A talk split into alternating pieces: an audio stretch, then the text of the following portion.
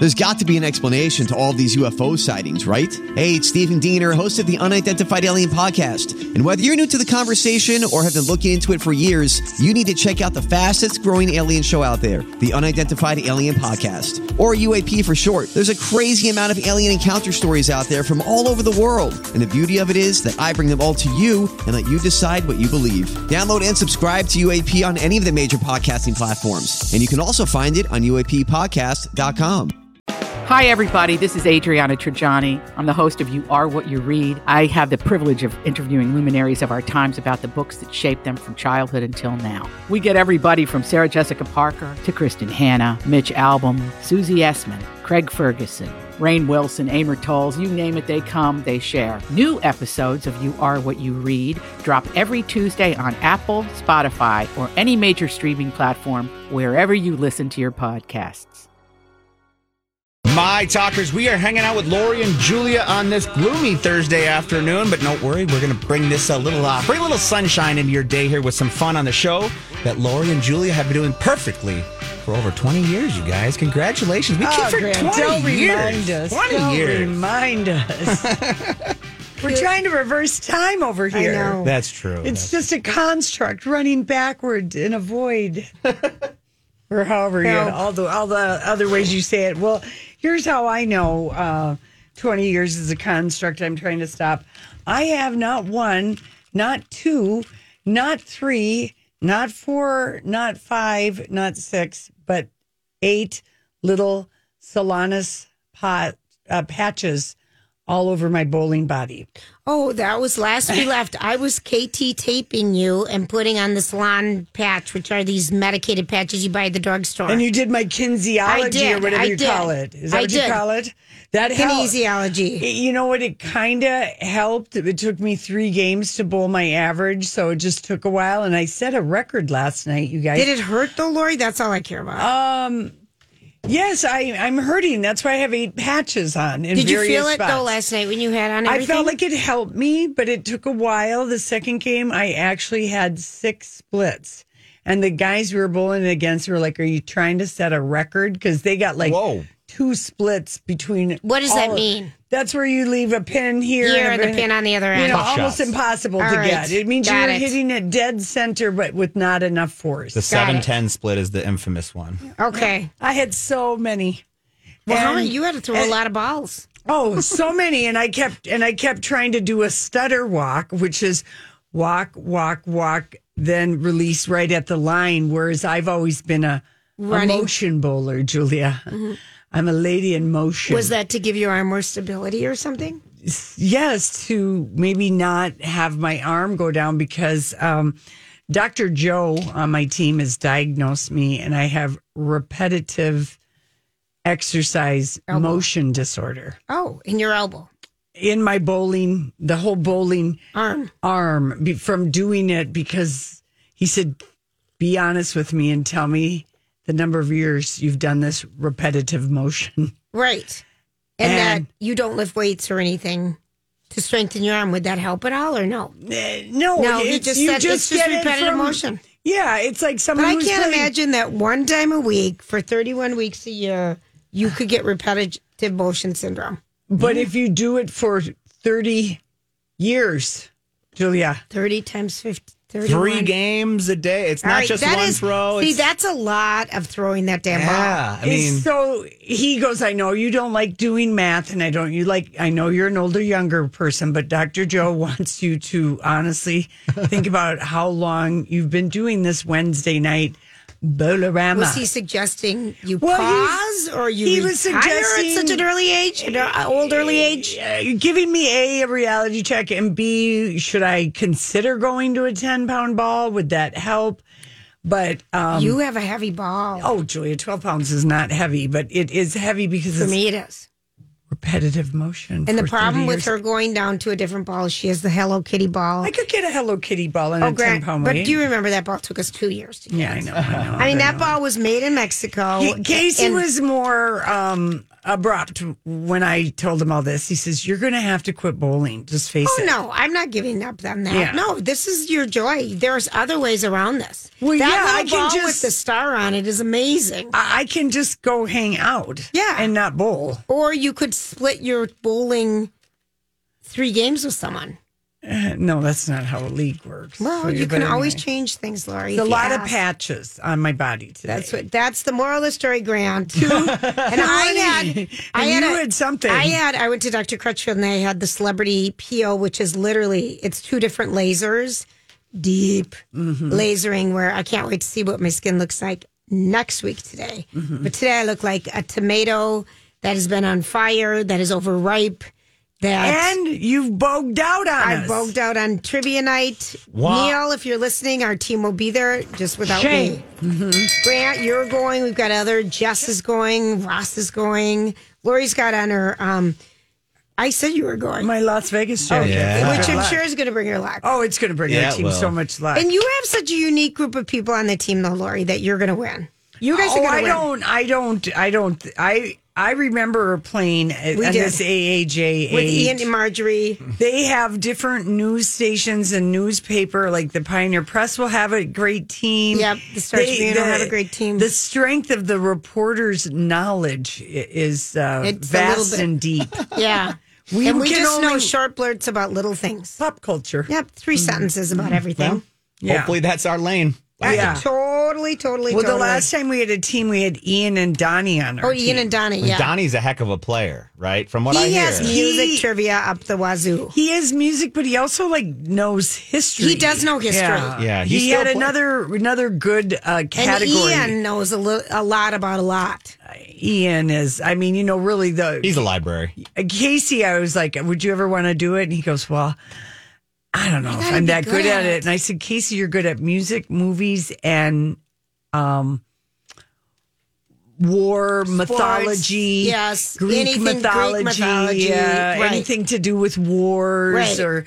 You say, uh, you know, what was the war where the elephant, you know, crossed into Switzerland? You know, what was what was that Oh, that called? one. Yeah, you know, stuff like that, that kind of stuff. He was I great to watch of- Gladiator with and Spartacus because he knew all this, you know, all this stuff, The old all this history Greek behind it, yeah, the ro- mythology and yeah. things. Barnum yeah. and Bailey go to war. The elephant crossed over to Switzerland. No, War. Hannibal. Hannibal Yeah. was the name of the. That war. I don't know if it was the general or the name of the elephant. I know, but isn't it? I think it's the elephant. yeah, it might But I don't know. I think we're so far off. All I can look is that. I'm looking at this. None picture. of this counts in trivia night, so No. it'll, you know, we No, really. because again, you can't talk out loud. Really, I mean, you I- can talk you can amongst, talk your, amongst team. your team. You can't Google. Well, duh, mm-hmm. Julia. Although you know, what Last time I did trivia was with Jeff in a bar in Wisconsin, and it's a bar that does trivia like every Saturday night. And I saw Lee Valswick, and there, and Yeah. oh gosh, she won. she did. Of Yeah, course. she's so good. You know, I, I, I forget her wife's name, but she's so That's all right. there. It was so funny because they were losing, losing. Yeah. And we were winning, winning. What do you, what do you get at a bar at a trivia night in Wisconsin? Like a ham? You get a or gift something? card. Oh, nice. A gift card or a ham Or ham. or That's- some, you know, ham sockets. What the hell is a ham? I don't know, but don't you see those sometimes, like where the weird things is beef hoofs and ham sockets next to the tripe, the cow tongue? Oh no. Oh yeah. Okay. You know. Yeah. I love funny stories. What do we know, Grant? Oh no, not much. Nothing, not nothing. much. Just saw good. You know, that's about it. All right, listen. right. When we come back, it's our story we can't get enough of. Thank you, Grant, so much. Uh, Julia Random House uh, announced earlier today they were excited to announce the remarkably personal and emotionally powerful story of Prince Harry, the Duke of Sussex. Spare is the name, which Name of is the book is just spare. absolutely iconic, perfect. Um, it comes out January 10th, 2023. So the, you know, doomsday clock over in Britain can start tick, tick, ticking down because there will be so many stories about that when, I mean, and that's a confident title because that is, Who there's a hair air. There's an heir and a spare. That's right. And um, so I guess that leak uh, that came in 2021 about remember that he was even doing a memoir was Yes. was correct. So um, anyway, spare. Uh, based on the cover. Now, Grant posted it. He's bathed in a what I can only call as California golden sun, and the sun is behind him, and it's kind of looks like it's setting, and it's the golden halo right where his hairline, you know, I firmly was at one time. But he's he looks just unflinching into the camera. And it's 416 pages. It will be um, printed in 16 languages to start with. It's in hardcover. It's twenty five dollars and twenty cents. You can pre order order for delivery. Mm-hmm. Yep. Tuesday, January tenth. Audible. He reads it. He's it's going to read the $17.99. book. Yep, he's going to read the book uh, too. Prince Harry. I know it, and um, uh, and then apparently he's uh, we we really don't know um anything in it, but there will be a lot of hand wringing and made up stories at all the papers across the Well, pond. if you think about how much has come out already from Matthew Perry's book, which and he's not Prince Harry at all, but all these excerpts, the book doesn't even come out till next week. We're going to get, be getting dripplings starting December first. I'm sure we're oh, going to hear. I don't think so. This don't is think gonna, so? no. This is going to be under lock You and think key. so? Oh, I would hope so. That would be nice. absolutely. Because, like we heard all about Katie Couric, I don't like hearing about the whole books they before they come out. Mm-hmm. too much money on this uh, thing, and um, uh, he Random House said that the book is full of insight, revelation, self examination, and hard won wisdom about the eternal power of love and grief, well, that sounds good. and um, and just the power of him just simply calling it spare is just iconic because that's just a good Right. unflinching bam that is it and then the other do you ever do you ever like to read Omid Scobie? No, His- yeah, okay. no. So he is writes everything well. he He's one of the people that I, I really do like, and he wrote an interesting um, column in his Yahoo UK column. He has seen The Crown season five, and there's an embargo on it, of course. But um, he said um, about this thing, he said, without sounding dramatic, um, many of the. Uh, all these specials and documentaries that have come out about the royal family, Right. they're super spreading misinformation, right? And yeah, Peter Morgan is actually well sourced and re- well researched. I can say this a lot of the series takes its lead for information readily available in the public domain. On the record television interviews, Diana's audio tapes to Andrew Morton, numerous biographies, including the Jonathan Dimbleby 1994 book, which Charles cooperated with. And it is in that book that Peter Morgan has the conversation with um, John Major that Prince Charles said in his own words on an interview that he wondered about his mom when she was going to leave. He wondered that out loud. He wondered if she should, that was in a thing. So Omid Scobie said, in my opinion, so much of the scandal of this season is sourced from one place. It actually happened, reality. Right. I'd imagine this is what scares the royal institution the most because while the scripted dialogue comes straight from the writer's room, and you'd be a fool to treat this as a historical documentary, the majority of jaw droppers in the plot come courtesy of the royal family, Sure, of course. and the press, and f- and for those they have no one to blame other than themselves. And he also writes that a lot of the pearl clutching, like that the Daily Mail and other places are doing about the crown, are stories that they themselves Wrote. wrote, Of course, chased, Yes. played, Yes. brought it up, and Yeah. they are the source of some of the crown stuff. Right. So he's just like, uh, I mean, the crown tackles the 90s, but when people go to Google stuff, which is what you do when you watch a show like that, they're going to find out. It's true. It's true. Here's the article dated, you know, November 4th. And I noticed that Buckingham Palace has dialed back. Have you noticed since the J- Dame Judi Dench? They've not been Said squawking. one more thing. They haven't been squawking. And guess what? Uh, Jane Judi Dench was in the running to play The Queen Mother. The Queen I know Mother. she was. Mm-hmm. I know. the the cast of The Crown is very disappointed that she's played historical, you know, royal British monarchs, and they've never she's never asked for a disclaimer on those movies. Oh, funny. I know. You know, no, it's So you know it'll be interesting if uh, The how many stories they're going to come up because it's all speculation. Nobody knows what's in it, and Right. um, I think one of the things that, quite frankly, that Harry is probably going to share with us, and people are we want to know how he went from being that 12 year old boy losing his mom walking behind the coffin in this most public thing to I'm Bradley Trainer. And I'm Don McClain. We have a podcast called Blinded by the Item. A blind item is gossip about a celebrity with their name left out. It's a guessing game, and you can play along. The item might be like this: A-list star carries a Birkin bag worth more than the average person's house to the gym to work out. Pretty sure that's J Lo. And P.S. The person behind all of this is Kris Jenner. LLC. We drop a new episode every weekday, so the fun never ends. Blinded by the item. Listen wherever you get podcasts, and watch us on the Blinded by the Item YouTube channel. you know going through everything that we we saw a lot of it out loud his behavior and mortifying things that he did but like what he did the therapy road the the military you know how he dealt with that grief in Right. this family that's notoriously Close. close And and he lost the things. one person that was Right. you know so i don't know i don't think it's going to be some kind of a nasty book about his dad or his brother I hope he doesn't have to write as many um, mea culpas as Matthew Perry has already written. and the book hasn't come out. He's not going to because Harry is like I, I- Matthew Perry is 18 months sober for the first time in It is 53 affecting his judgment. Yeah. Is what I'm going to say in this book. Yeah.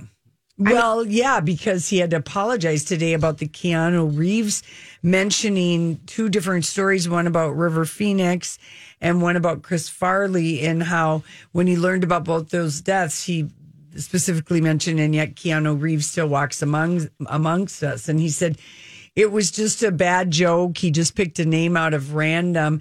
He's got nothing against Keanu. I thought, well, one time is random, two time is deliberate. Because your editors would have said something. hey, didn't- dude. See, I don't know why the editors didn't help him because I told you Valerie Maybe like would be mortified, and you said, "Oh, she'll be fine." This happened a long time ago. What comes out? She's mortified, that he used her. You don't want your discretions; they're yours to mention, not Matthew Perry's. I mean, she was married at the time. He had nothing to lose, and like you said, he has 18 months sobrieties after being an addict for 35 years or Yeah, whatever yeah, it was. I just feel like, Like maybe it was too stuff, soon. yeah. Mm-hmm. Maybe he didn't work it out, but his editor could have helped him a little bit in this. But then again, look at all the press they're getting. But but also he would have said he, the editor might have said, "Are you sure you want to do this?" And uh, Matthew said, "Yeah." But his He- apology wasn't very good, He and I didn't help people. realize that Keanu and River Phoenix were such good friends too. So the story is that they were all good friends, and Right. Keanu, you know, he's gone through his share of tragedies. He's kicked. I don't know. I, I don't know if he battled something, but I know he's overcome things, and he's just like he's like Dolly Parton. Nobody has a bad word to say about him. So putting it in twice, you know, I thought it was like going to have some deeper thing, but he just threw out. He just like he really doesn't like him, and he let us know that. And Yeah. with his bad apology, he really let us know that. You know. Yeah, Because it's mean to wish uh, you're talking about somebody tragically dying, then you're wishing No, somebody else it's horrible, died Lori. instead. Yeah, it's absolutely horrible. And the other thing that he does, we're talking about Matthew Perry, is he did say that you know he wants this book to help people. to help people. Yeah. He says, I have a platform right now, and Yeah. if people can see my confessions, what I'm talking about, if this can help people out, Yeah. um, And you I think know- he's right. That's the part of his book that I think friends, Addiction, lovers, and yep. the big terrible thing, which is the addiction. That's the piece I hope that, uh, you know, I think the Keanu thing is, you know, it'll it'll go away. But maybe his editor didn't like him very much, and they only Yeah. argued one time. right. I couldn't. Maybe he was difficult to work with. I don't know because to me, an editor would have said, "Hey, we I don't think you should be naming him twice." I wouldn't do this name dropping. And because you know, when you go to sure, Valerie? apologize, random is once, twice is deliberate. Yeah. yeah, in everybody's uh, book. But anyway, so Harry, Spare Prince Harry, it's kind of exciting and the um, beginning of the new year. yeah, I yeah, love the, like, like you said, the title. Fantastic. it's so good. yeah. It's so good. He's well, it just also, brings up so many different mm. um, thoughts about what a spare means. But yeah, Yeah. exactly. Yes. It really Yeah. does. It's perfect. It is. I wasn't the needed one. I, I have no rights to anything. I'm just mm-hmm. the one in the back of your Spare. trunk. Mm-hmm. Really? I mean, our literal meaning, but you yeah, know, but we're- it's it's mm-hmm. true. all right. That's why his mom always called him Good King Harry. to make him feel good. We've got a, we've got a Isn't that big time. Yeah. We've got a U.S. former U.S. diplomat joining us who wrote an amazing book. Um, Michael Oren is with us, and we'll see how we do with him, Lori. I'm a little nervous, but the book is fantastic. fantastic. We'll be right back. Welcome to, I feel like our third edition, I think, of the Lori and Julia Book Club this week because we had our first LoJ Book Club live the other night. We are delighted um, to have a, a first time author on our store, Lori, and you, our show. And Lori, you're going to tell everyone about him, but I just want to remind everybody that we're sponsored by the Book Club restaurant. And every time you go into the Book Club restaurant, uh, in Minneapolis, you mention Lori and Julia Book Club, and you get a free appetizer or dessert with your meal. All right. Sorry, I'm knocking things down. Yes. Michael, are you there? I am here, Julia. Michael, it's Lori. so How good to talk Hi. to you. We uh, we're really excited because Julia and I were just dazzled by your book, Book. Swan's War. Oh, wow. my Thank goodness. Oh, we love it, and we read so many books. It's great. Yeah, it is. It is. So, Michael, thank you for being with us today. Um, we're uh, excited to have you share with our listeners the setup of this historical fictional novel, Swan's War, taking place in World War II. And before you do, Yeah. you talk to us, Michael. We just want to remind people you're a former Israeli ambassador to the United States, internationally well-known author of three New York Times books, and um, you've been on all the big shows everywhere. So, um, thank you for being. Thank you for being on the big show in the Twin Cities, Lori and Julia. So, give us the setup of Swan's War. Well, first of all, thank you so much for hosting me. I don't know if you can hear me blush, um, but I'm blushing. Thank Oh. you. Um, it's a story set on an island uh, off the coast of Massachusetts. Um, you know, it's no spoiler. It's an imaginary island. I made it up. It's called Fourth Cliff. You know, the book actually opens up with a, a map of the island so you can find your way around. And it takes place in 1944. It opens, and um, it's a story of a of a woman, Mary Beth Swan, who um, is uh, an Irish uh, girl from South Boston, whose grandfather and father were cops, and she wanted nothing else to be but to be a, a police woman, or as they were called back then, a women policeman Yes. um, and they didn't carry guns and they didn't they didn't walk beats. Very very different than today. And they had horrible uniforms, and um, and that she wanted to be, you know, in law enforcement. And she joins the police force in Boston, and she meets a young man named Archibald Swan. Archie Swan is the captain of police of this island, Fourth Cliff. And yeah, he marries her. He brings her to Fourth Cliff. And then World War II breaks out, and he gets called into the Marines to fight in the South Pacific and leaves her as the law on the island, uh, which is difficult enough because the Islanders are tough old mariners. Um, they don't like, a, frankly, a, a Catholic woman from South Boston, Right. Uh, city girl, and uh, and she's alone and and um, in, in a rather inhospitable environment. But then things get actually very rough for Mary Beth Swan. On the island, imprisoned are 90 Italian prisoners of war. And this happened in World War II. America brought Italian prisoners to the United States, some 51,000 of them. See, And I didn't work. even know was a- that. I didn't yeah. know that. I think I think Michael, the one thing that why Julia and I always do love anything, any story Historical set in. World War II, is that there are so many incredible stories of courage and and terrible things. And I mean, there's like there's so much storytelling to come from it. But there are things that I learned, frankly, during the course of the book, and one of them is the thousands of uh, of American servicemen who guarded the coast uh, of the United States against U-boat attacks, uh, which were very prevalent in, in the early part of the war. But it, as early as you know, the, a week before the end of World War II, there was a, a U-boat sunk off Nantucket, so it really was a threat. And uh, so that story, another story of the oppression of Italian Americans. Yeah. Um, yeah, I'm not Italian. I grew up in an Italian neighborhood, and I was unaware that the same law that um, enabled the American government to round up, you know, tens and tens of thousands of Japanese Americans and put them in in in, in these camps. It was the same law they used to round up Italian Americans, I, di- I didn't know And that either. Yeah. and then including like Joe DiMaggio's parents. Amazing. yeah. And uh, so this becomes a, a role in the book. anyway, make a, a, a not so long story short is that uh, there are 90 Italian prisoners of war on this island, and one after another they start getting murdered. So Mary Beth Swan, who was the law on this island in this inhospitable environment, hunt down a serial killer who's afoot on Fourth Cliff Island. Mm-hmm. It's so good. It's so good. It's we so love good. Your it's so characters- good. Your And- characters are. and that you're writing from a woman's perspective. I Yeah, mean, talking yeah. about Mary, Mary Beth Oliver insecurities and her strengths. Was Yeah. that hard for you, Michael? What's hard for me has been some of the reactions. Um, this is the thing, like she's like too human. Uh, I don't know if readers want to read about, about her actual real human being, but she's got she's got insecurities. She's afraid. You know, she's she's alone. She's no doesn't know she's up to the task. Uh, and yet there's something indomitable about her. The fact that she even, you know, went into the police force against the wishes of her father, uh, at a time when you know, people weren't particularly friendly to these women policemen. And, and, and, and went and followed her husband and, and maintains the law on the island during his absence. And he's in combat and in terrible situations. Because part of the war is, part of the book is their their correspondence. right. Um, and and yes, you know, she she's very real, and um, and I I felt deeply for her. I identify deeply with her. Um, she's kind of my hero. Yeah. Yeah, yeah, the cover is great, by the way, of your book. I like it. Yeah, I Um, loved it too. Yeah, if you're just joining us, we're talking with Michael Oren. Uh, the book is Swan's War. Um, Michael, you know, we're talking about the um, imprisonment of Italian Americans, you know, d- right after World War II or during Were, World War and II. were they they were POWs like from the Italian army? no, there were some citizens. Didn't you talk? Well, both both both, Both. both is true. But the, the, the 51,000 prisoners of war were Right. taken in the campaigns that America fought against the Italian Right. army in North Africa, in Sicily, and then in Italy itself.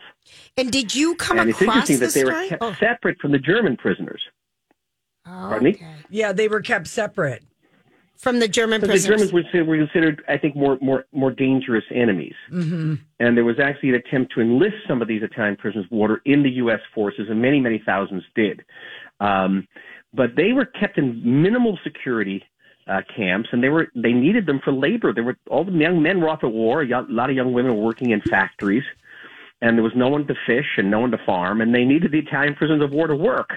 Uh, and um, and many of them stayed. Many of them stayed after World War II. But there were Italian Americans who were imprisoned by the U.S. government Wow.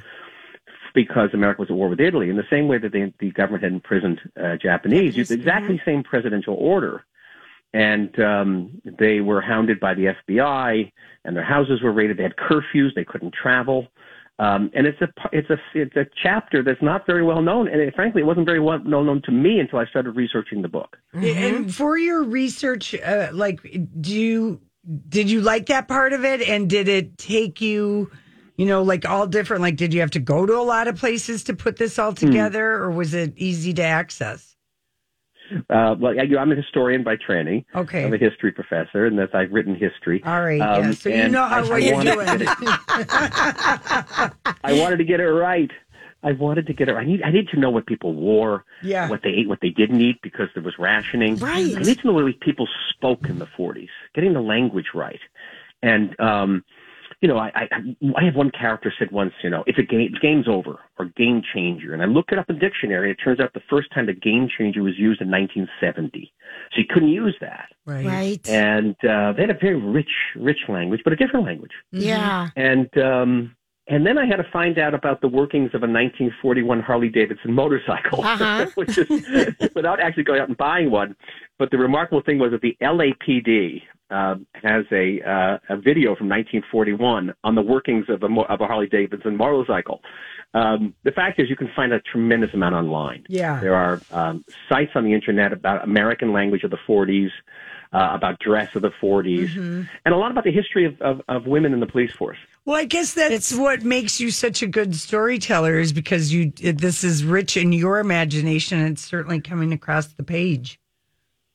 And my, my father was a, a, a very decorated uh, veteran of World War II. Oh, Um, nice. and and so I I visited you know his battlefields and I knew the people who fought with him very well, and so that world is very alive to me. Yeah. And you know, and Michael, we should have done our legwork, but we didn't. But I'm wondering who was the president at the time that you were the former Israeli ambassador to the U.S. I worked with President Obama for about five years. You did. All right. Mhm. Wow. That's got to be such a fascinating thing to do. And then you get writing books, you know, and you're teaching history. Yeah. How cool. Yeah, I, I I wrote a memoir called Ally. I shouldn't plug that on this. Just- you show. can. Tell us called, about uh, it. Ally, which was was a New York Times bestseller. It was uh, a rather edgy book, and it talked about my time in Washington as well as my sort of personal story. And also the American Israeli, you know, that whole, the balance of that relationship.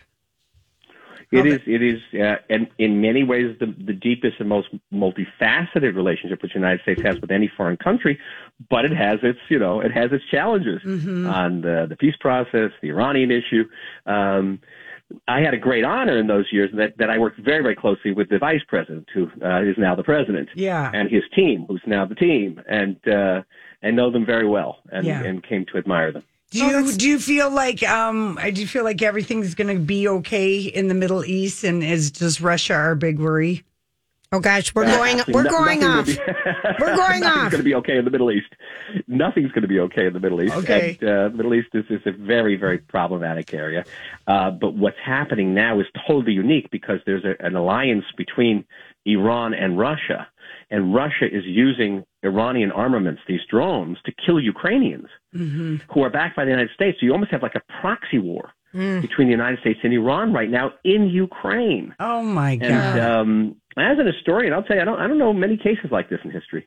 you don't Oh, I, I we don't want to don't live in know. history I right know. now. Okay. This, in this That's way. why you write fiction. Right. right. Okay. We have to, no Oh, kidding. Laura. That's why you write fiction to get away right. from some of this stuff. Okay. Oh my so gosh. It, we have to ask you, Michael, what's the last great book you've read?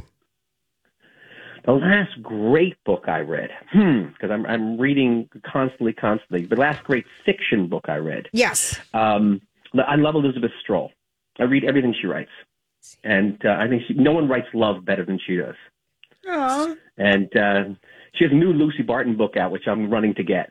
Okay. I know who that character Yeah. is. Wonderful. Oh, we've really enjoyed. We have a crush on you, I Michael. know. I'm you're so good looking. We were following you on Twitter now. And we're like, God, that guy is a snack and a half. and I want to read Ally. um, it was really nice to meet you. The book is Swann's War. You guys are going to love this. It is a rich. It's just a. It's a a- wonderful book. We yeah. really enjoyed it, and thank you for being on our show. Thank you, thank you so much for having me. Absolutely. All right, we've got a couple Be books. well. All thank, right, you. thank you. Got a couple Thanks, books guys. to give Bye-bye. away 651 641 1071. And we're going to take a quick break and be right back. It's the show where sisters in law break down Hollywood headlines like they were nuclear codes. Lori and Julia, where talk is fun. My Talk 1071. Everything entertainment. Soaking it all up for fun, but now I only soak up wine. They say to play hard, you work hard, find balance in the sacrifice.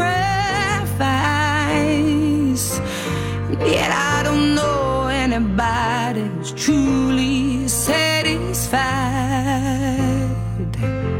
You better believe I'm trying to keep climbing.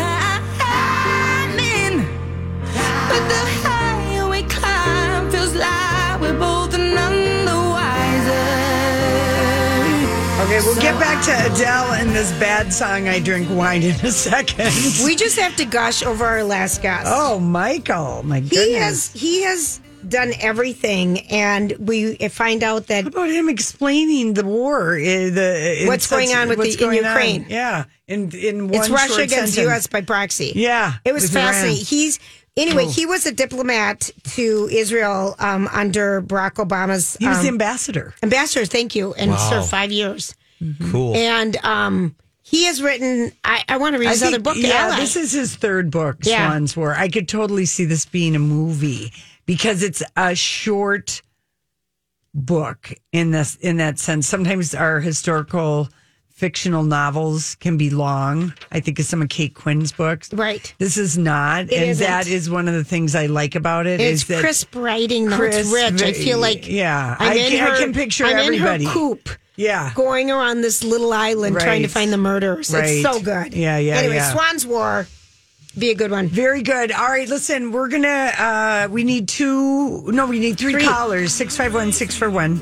1071. We are going to play Two Truths and a Lie. If you want to go to Keith Urban, Yeah, I think people do. I it's a week from Saturday at the Xcel, November 5th. And call Grant. And while Grant is getting the calls together, I just want to remind you, Julia, that a year ago, all anyone could talk about was Adele's album coming out. That it had been six years and since 25, and we were going to go crazy. You what- were. Yeah, yeah. I have already, I had lost interest for her. You were so And then she finally released the uh, album's first single, "Easy on Me," and we were excited. You know, good. the hand. We liked that little teaser, and then the music video came out the middle of October, and then the next month the full album came out, and then the second single, "I Drink Wine," was announced, and she's just now gotten. She's just She's now put gotten around to doing a video. a video for the She's making second single. I suppose. Who cares? You know. But I mean, you know, I don't know. I mean, that album sold a lot. You know, it was uh, her worst selling album, but it sold the most albums. You know, it sold a million and a Yeah. half or whatever. But it really only had one song, "Easy on Me." I no agree. one really, you know, I agree. was dying. And, and the video is kind of hysterical. She's floating down a river in a Versace gown and she sees, she waves and smiles at, you know, Kendrick Lamar goes by and, and in a hot way, they smile at each other. And then all of a sudden, Esther William ladies are kicking around her. Right. And she's drinking wine and dropping the bottles in the river. Kind of a lazy video for It is. waiting Grant, are th- we- this long. Grant, are we ready? We are ready to I didn't go. mean to cut Okay. you off, Laura. No, and today is going to go much better than yesterday. I'm going to be Well, able Toby to. Keith tickets we gave away Toby yesterday. Keith, we were trying to give away Toby Keith Okay, who do we have? All right, we've got Steve, Wendy, and Cheryl all lined up to play two truths and a lie. Now they have to identify which one of these is in fact a lie. Okay, so You let's- said it, Lori. I said it. Okay. so let's talk you. to Steve. Oh, that's the computer. Steve, how you doing? I'm doing good. How are you guys? Hi, Steve. Pretty Great. good. So, You feeling doing good. lucky? Uh, yeah, I'm feeling great. I'm talking to you. It's a beautiful day. Perfect. Does it get any better? Well, if you win, I think it would. That's, that's true. All right, Steve. So again, I'm going to tell you two truths and one lie. You got to identify which one of these is in fact a lie. Okay. Okay. All right. Keith Urban was married once before his current marriage to Nicole Kidman. Keith and Nicole have two children together. Or finally, Nicole met Keith at the 2005 G'Day USA Gala, but didn't start dating for months after they met.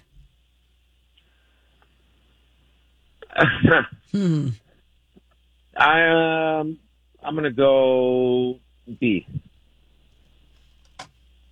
Yeah, I know. Yeah, they do in fact have two children together. Keith and Nicole have two Sorry, kids together. So that is in Steve. fact true. Sorry, That's. Steve. Thank you. Thank you. Have a good day. Okay. That was the one thing I knew I was know. true. I know this one. Um, okay, next we have Wendy. Wendy, hey, you're on My Talk 1071. How are you? Hi, I'm very well. All right, good. All right, here we go. Grant is got got it all ready for you. Yep, two truths and a lie. Identify which one of these is in fact a lie. Keith Urban was married once before his current marriage to Nicole Kidman. Keith and Nicole have two children together. Or finally, Nicole met Keith at the 2005 G'Day USA Gala, but didn't start dating for months after they met. Which one of these is in fact false? Um, I think A is the lie. Yeah, Wendy, you're going.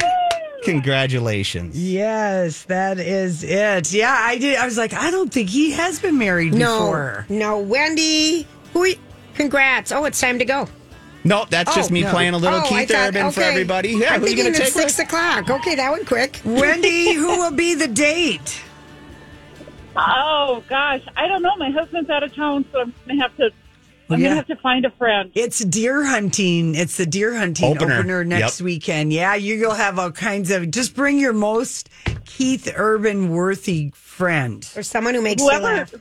Whoever comes up with the best bribe. There you go. There you The go. best The best bride. There you go. I'll drive. I'll pay for parking, and I'll buy you all your booze. Right, Yeah, right. There you oh, go. bingo! You'd Yeah. win. That's a high bid right Yep, there, there Joey. you Good idea. All right. Thanks for listening, Wendy. Grant will get all your info. All right, Lori. Okay, then the other video that came out today, Yes. it's the music video because You know, I love Taylor Swift. I will say this. She gives us amazing video. I don't know that anyone is better. So Harry Styles now for his album. Oh, stop. Oh, he, stop.